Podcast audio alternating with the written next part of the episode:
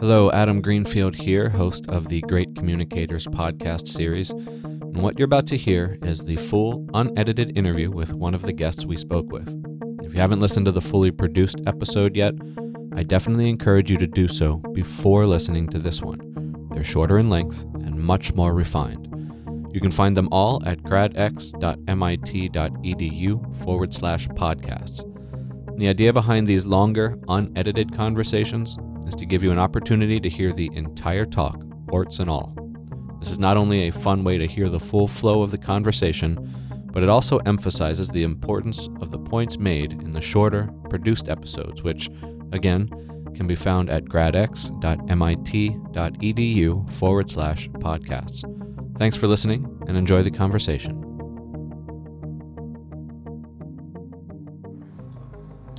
All right, uh, easy one name and occupation. Uh, my name is Jim Ruland, and I'm a writer.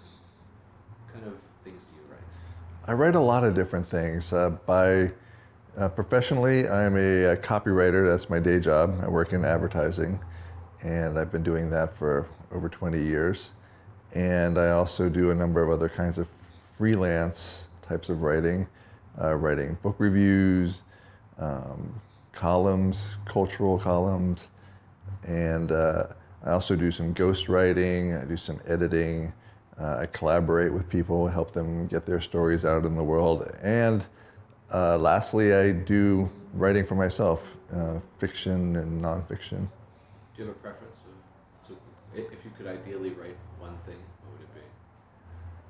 That's a great question. Um, I think what, how it usually works, though, is that when I'm working on a novel, working on a nonfiction project seems so much easier, where uh, I just think all I have to do is talk about what happened.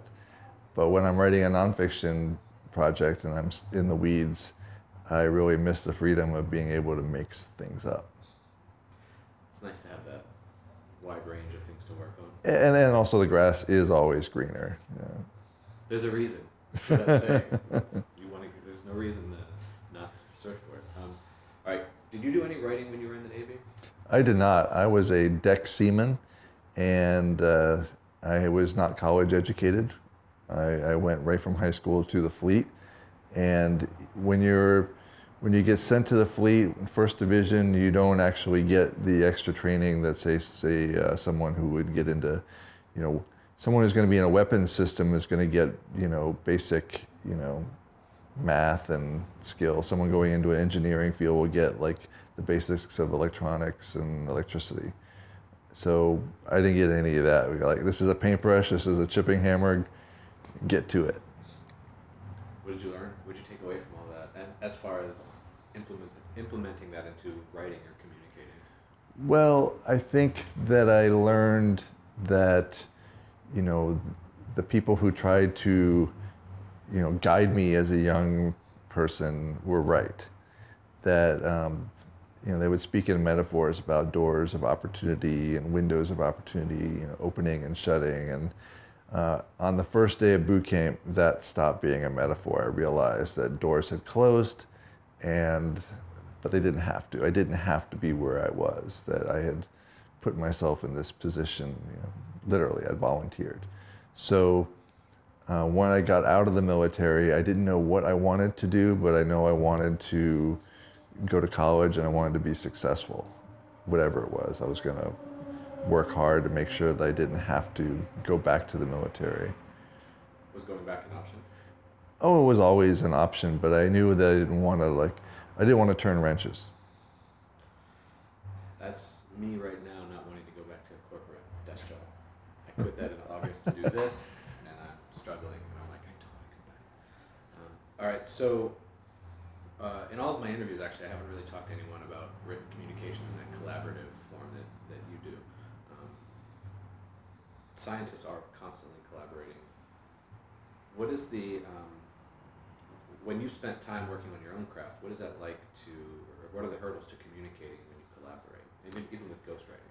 Well, there's a lot of ways to approach it. Um, I mean, we have this myth, I think, of the writer in the garret, you know, with the quill and the, you know, the inkwell and pouring their their heart and soul out onto the page and then sending it off to an indifferent world. But um, as soon as you try to um, put your work out there, as soon as you publish, you are collaborating. Uh, you're going to be working with agents and editors and marketing people. You know, the, your your art or the craft or whatever it is that you're working on um, is going to become a commodity, and that takes a team of professionals with whom you'll be collaborating. So any kind of writing ultimately becomes a collaboration.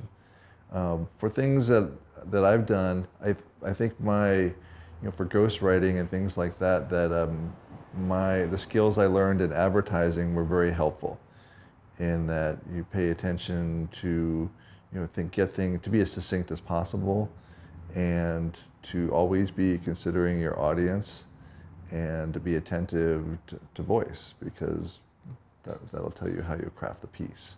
Um, in terms of working with people, like my first, the first kind of writing I did was punk rock zines, and that's a, a fanzine. So it's you're coming not a, not from a critical point of view, but you're you write for a fanzine to get access to get closer to the things you love and you care about, and uh, and so that's what I did, and that was my first regular um, audience, writing for that audience. And I still do that, by the way. I still write for punk zines.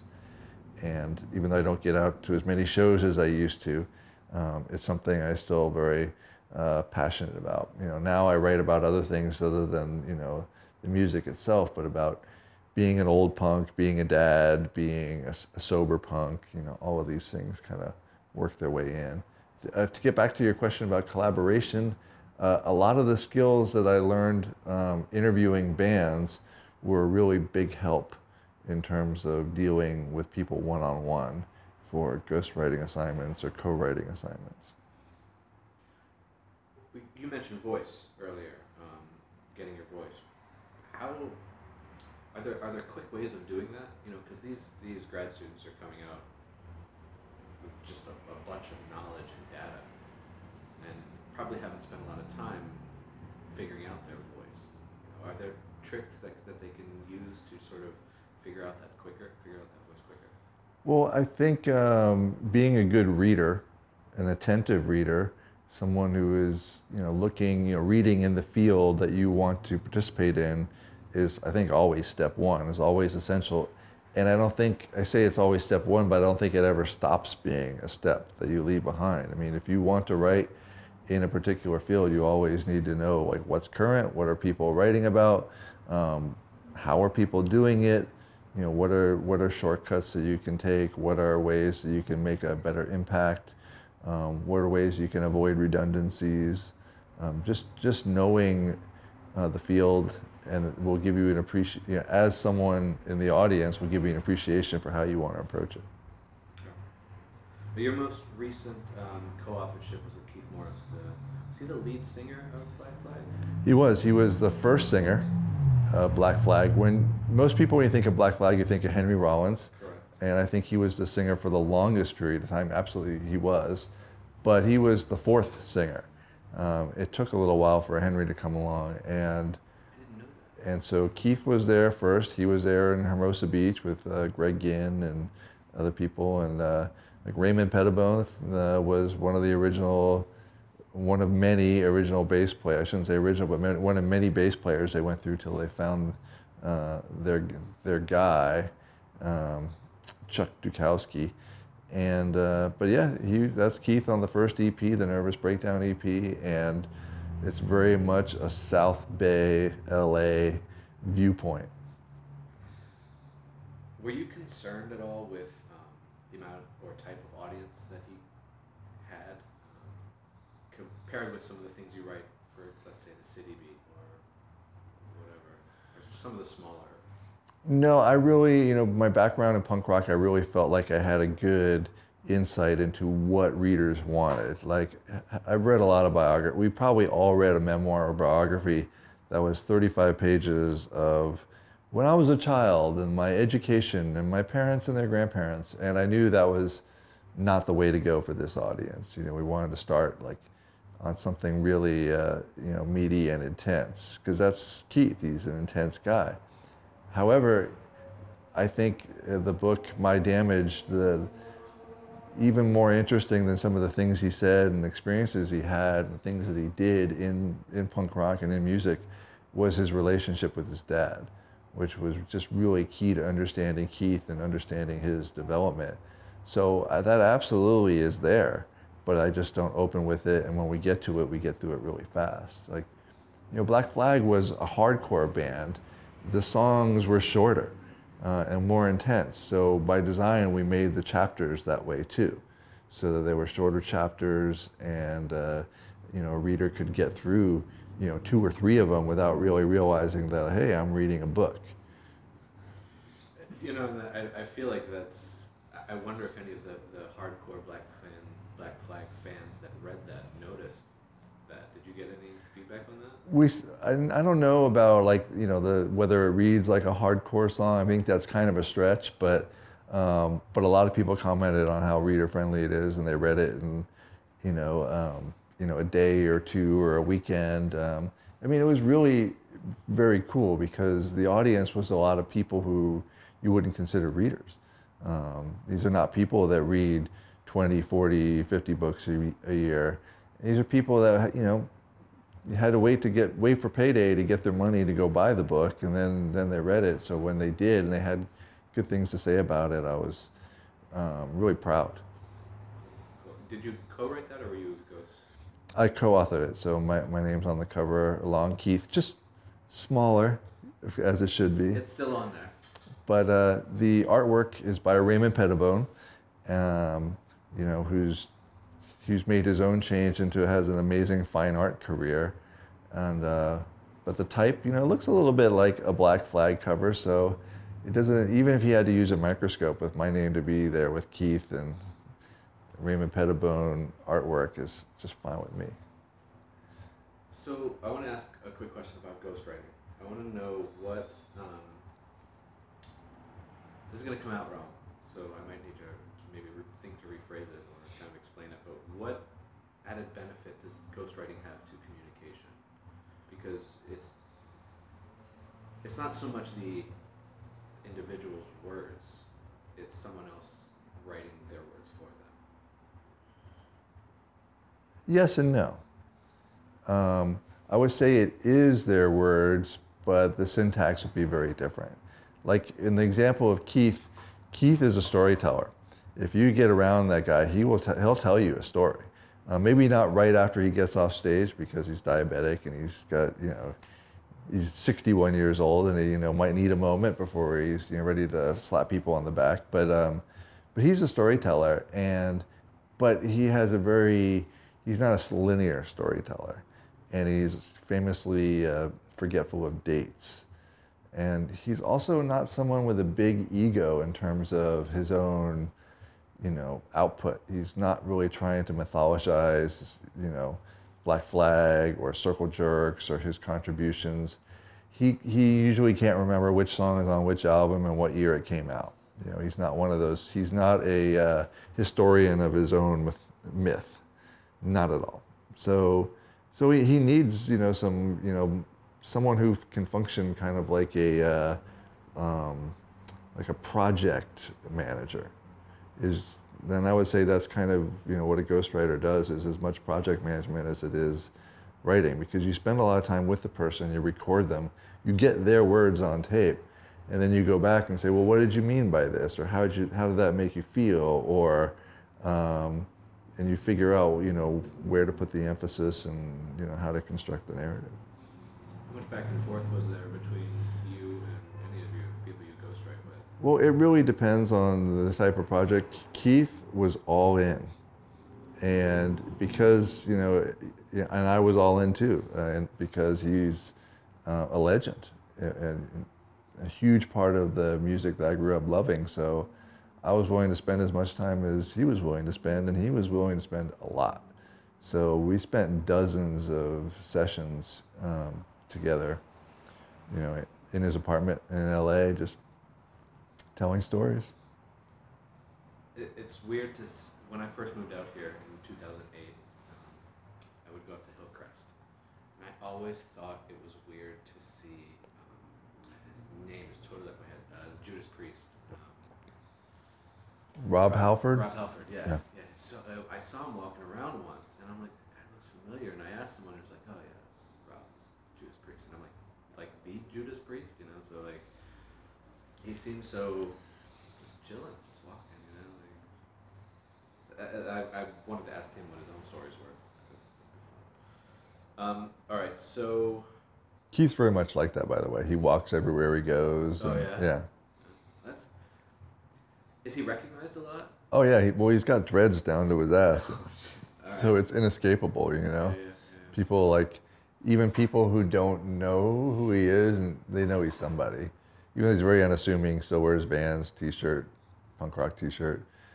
You know, you know, he, he's still like, you know, he's he's kind of like a cult figure in that he's he's not tucked away in some Bel Air house. He's not fabulously wealthy, but like, but everybody knows who he is. Uh, you just you said the dreads. You know Ted Washington. I don't. Uh, he does. Um, he's out. He's out of here, based out of San Diego. Here, he does Puna Press I'm on the. I, they published a book of my poetry. They've got Ola Haiti, um, Ed, um, Ed Decker, um, Michael Clam.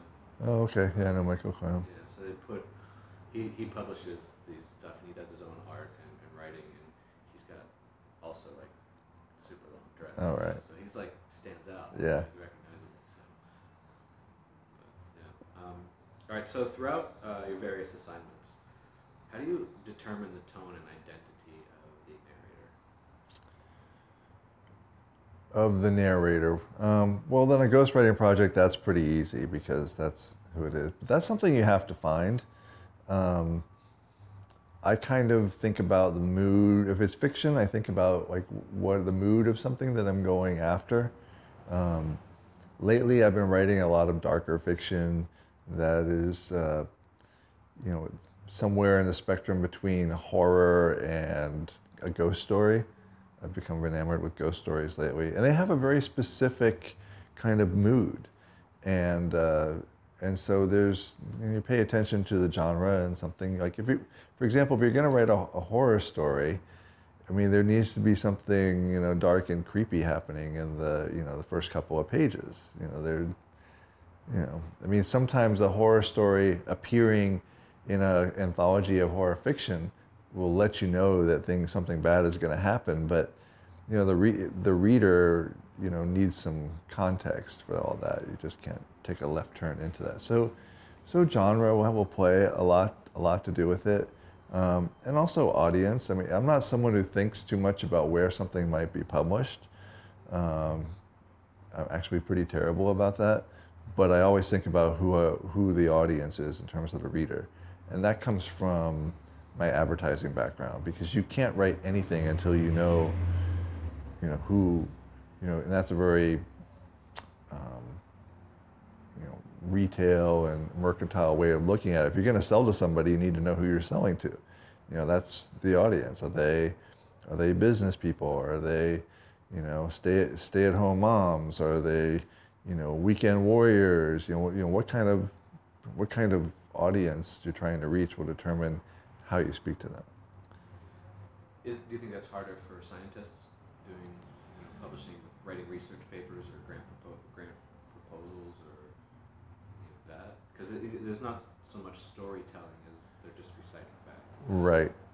Well, I would I would say that well, no, you're not just reciting facts because there's an objective, right? You're you're trying you're reciting facts, but there's there's a desired outcome, and the, the desired outcome, whether you know give me or my university a bunch of money, or publish these findings in your journal, or share this information with your colleagues so that we can continue, um, whatever that desired outcome, uh, that's the that's what you're writing towards.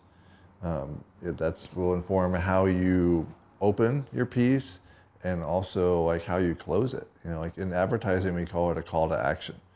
You know, you you always you never write something without um, trying to give the reader a path for them to take or inspire them to take some kind of action, whether it's clicking a link, making you know picking up a phone, or you know you know, booking a reservation at a hotel or airline or whatever it might be. It's, there's always a path. And there's a goal. Mm-hmm. Yeah, I spoke with um, a Scripps Research Institute scientist today, um, and we were we were talking about that. Uh, how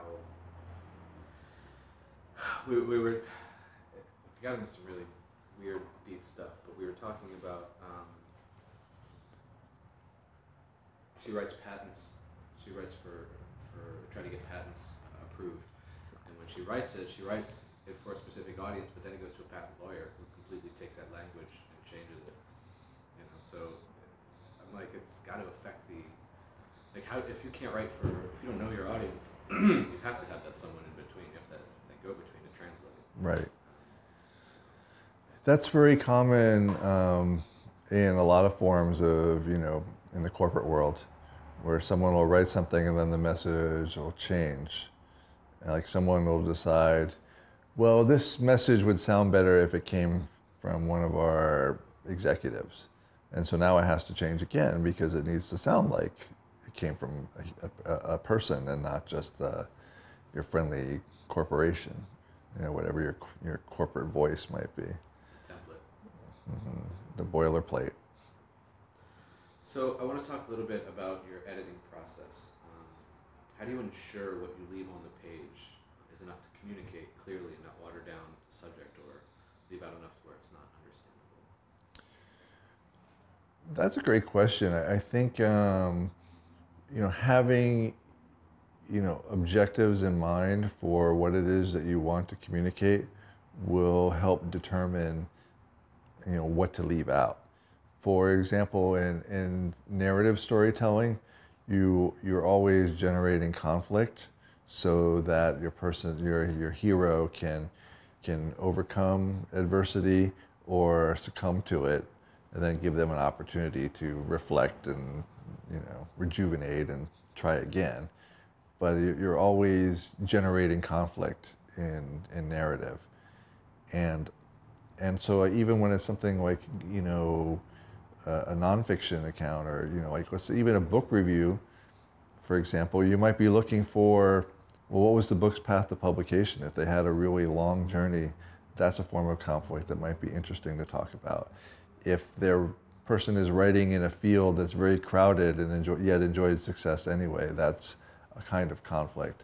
Or if it's something trailblazing and new, um, that's, you know, and you have to kind of convince people this is a kind of storytelling people should pay attention to. That's, again, another form. So like I think it's funny. Uh, most writers, I would say, in life uh, avoid conflict wherever possible, but on the page uh, we seek it out. Yes, I would agree with that. I, because at first I, I, thought you were going to say that we, as a writer, avoid conflict, but I was like, no, when I write, I'm all about conflict, especially my poetry, because that's kind of what poetry is to me. It's, mm-hmm. it's conflict. An emotional person in the world That's just how I see it. Um, but anyway. Um, okay, so uh, then when it comes to the amount of space you have news article and a book, what's your mindset going into that article um, with that limited amount of time and space? Well, this um, this was something that I challenged. Let me start over again. This was a big challenge for me when I first started writing uh, book reviews, in that I would engage in all the necessary throat clearing, saying, "Here's the book here's the author, here's the setup, here's what it's about. And then I would, you know, smack up against my, uh, you know, the word limit and realize that I hadn't really got said the things that were most meaningful. That if I were to come up to you in a in a bookstore and you asked me to recommend this book, I hadn't said the things that I might say to you in a, in a 15 second conversation. And so I paid attention to that, like, okay, um, you know, I need, you know, it can't be a slave to the format. You know, what is it you really want to say? What is it you want to communicate to the people? Um, and so I keep that in mind first. I, that's always my first, my first. I, I put that down first, even before, because beginnings and endings can be tough. So I, I start with the thing I most want to say, and and it's. I think that's a, really helped me a lot because I've seen in my professional writing that I do for advertising, we don't talk about word limits anymore. It's all character counts. Um, as things move, you know, online and become increasingly digitized, there's less and less space to get your your point across. Now, there'll hopefully there'll always be, you know, big giant novels where you can spend as much time as you want making your point. But it's, I think it's a really good uh, practice to always know what's the thing you most want to say, and you know, make that your starting point. Even if it's in your headline, you know, then then you're free to to meander. Patrick was creating this um, this MOOC, this how to create a comic MOOC, and I remember they were doing their elevator pitch on Twitter, so you had to fit it in. What, what that story was about in 140 characters. And I think that's a good test. Yeah. Sometimes to really hone in on the crux, as John Hodgman likes to put it in his podcast, um, to really get it, get to down to the point of what you're trying to say, Mhm. and then flush it out from there. Yeah, and I think like for example, if you follow comedians on Twitter, uh, that can be a really uh, useful tool just to study. Um, comedians are often responding to things in pop culture, so um, it's really interesting to see how they use what they presume the reader will already know as you know to springboard what they have to say. I, follow a lot of comedians. I think Twitter is best used for comedians and athletes and musicians. Like, they're perfect for that. Um, do you think a lot of a lot of it is attention span of an audience? No, I, I well, yes. I was going to let me start over. I was going to say no, but the answer is yes, absolutely. One of the hats I wear is I organize a reading series, and I've been doing that for about 13 years now. And in, just in that period alone, I've seen a decline in just how long people are willing to sit in their seats. Um, people are just, you know, get too antsy when a piece goes on and on and on, even one they're enjoying. And it was a very, when I was in uh, Europe two summers ago, there was a very vast difference in the way people consumed poetry and narrative in a performance space there as opposed to here. Here is more like entertainment. So you got five or seven, five, six, seven minutes to entertain me, otherwise I'm turning the channel. Uh, over there, there was much more patience and much more willingness to sit for a longer piece, even if it wasn't funny or moving. It was just, it was to be experienced and they were there for it. So I found that really interesting. But unfortunately, yes, um, our attention span- is getting smaller. Does that make it harder for writers? Oh, it's never been easy for writers. so it's it's just yet another thing that another obstacle for us to overcome. And I'm sure writers are very creative people.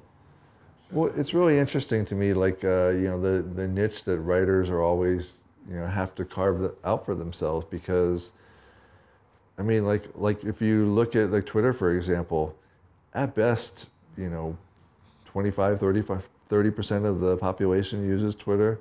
Everyone else doesn't, um, and it's just, but it's still one of the many things that um, writers are competing against for, for readers. They're competing with um, movies and television and you know new streaming TV and video games and you know now virtual reality. All these things you know competing for eyeballs and attention. I, I, I don't know what to make of it. I'm I'm sort of that Will Smith character in My Robot. You know, I'm just like mm, technology. Like I'm living with it. I'm dealing with it. But there's a part of that uncanny valley that freaks me out, um, especially in that new Rogue One movie. Um, all right, just a couple more questions here. So your wife Nubia, Yes. she teaches science. Um, she also uh, spent a lot of time in the pharmaceutical field. Are you able to connect any of her scientific pursuits with your writing and how the two work together? Not your, not yours and hers specifically, but just in general, the two fields. Well, I think when I, with, let me, start over again. With uh, Nuvia's uh, passion for education and science, uh, the third part of that trinity is art. And that's always been a part of what she does. So she actually uh, teaches science like an art class. Uh, I mean, it's definitely a science course, but there's, you know, she asks her students to, to do a lot, you know, to, to work hard. And that's something that um, I think is, for me, is valuable, been a valuable takeaway in my writing, and that you want to make writing easy for people to get into, but you also want to give them something to do when they're there. You don't, you don't want to spoon feed your readers, or they'll find something else that's more interesting and engaging. So um, you, want, you want your you want your readers to, to work a little bit too, and that'll make it more satisfying. So be creative as a communicator and speaker, or educator. Do you have any advice to outgoing MIT students about effectively communicating to um, and engaging an audience? Well, I think. Um, yes, absolutely. If you're one of those people that says, I'm a scientist, uh, I'm not a writer. Um, I think you need to scrap that way of thinking. Uh, writing is just like anything else, it's a tool, uh, it's a craft. Uh, some people uh, write at a level that where it's art or they practice it like art, but it's something that can be learned. Um, you know, the desire to communicate effectively is can take you to some really uh, interesting places and put you ahead of your peers who are um, you know, lack the willingness to go there. Um, things are, as technology moves forward, what's interesting to me is that, you know, even though we see more video in advertising and more video in our online experience, it's still words. And all of that stuff is written. And if you can express yourself in a way that's engaging and interesting, you'll be ahead of the game, ahead of competition. Can creativity be learned? I think so. Um, I think that, I mean, I think we've all had an experience where we've read a book or seen a movie. Maybe it's one in a genre that we normally wouldn't, like, say, a, a science fiction story or a fantasy, and it'll just kind of put you in a headspace and you'll think about, wow, I never really thought about that before. And the next thing you know, you're spending the next few hours or few days kind of what ifing around the world or like, you know, you know, what if what if we all drove Land Rovers instead of cars, you know? How I don't see any traffic signals in Tatooine, you know, what is how would that work exactly? And and then the next thing you know, you're kind of engaging in some creative problem solving for that's theoretical, but you know, all implanted by you know a story. And a lot of scientists are, are always testing things, so in a way they kind of I guess have to be creative in that aspect. You know? like I, I, mean, obviously some of our biggest uh, discoveries were by accident. You know, well, it, well, it's just kind of like writing. Nobody really knows what happens when you write. Um, all we know is that it only happens when you write. You know, if uh, you know, I can think about, you know, writing and I can ponder and I can plan, but until I actually sit down and start doing it, none of those things are going to take shape, and they almost always take shape in a way that's not entirely expected. That's all I have. Do you want to add anything else? Do you have anything else to add? No, no. All right, cool. Thanks for doing this. I really appreciate it. No, you're very welcome. This podcast was written and produced by Adam Greenfield. The executive producer of this podcast is Patrick Urick. The Great Communicators Podcast. The Great Communicators Podcast, Grad Comics Live, Grad Comics The Game, and the Technically Speaking comic book series are part of a professional development initiative called GradX. GradX is, GradX is made possible by the Office of Graduate Education at the Massachusetts Institute of Technology. To find out more to about find GradX, out more about GradX, as well as get access to other episodes of the Great Communicators podcast, go to gradx.mit.edu. For more information, For more information and links on the music used in this episode, please see the show notes.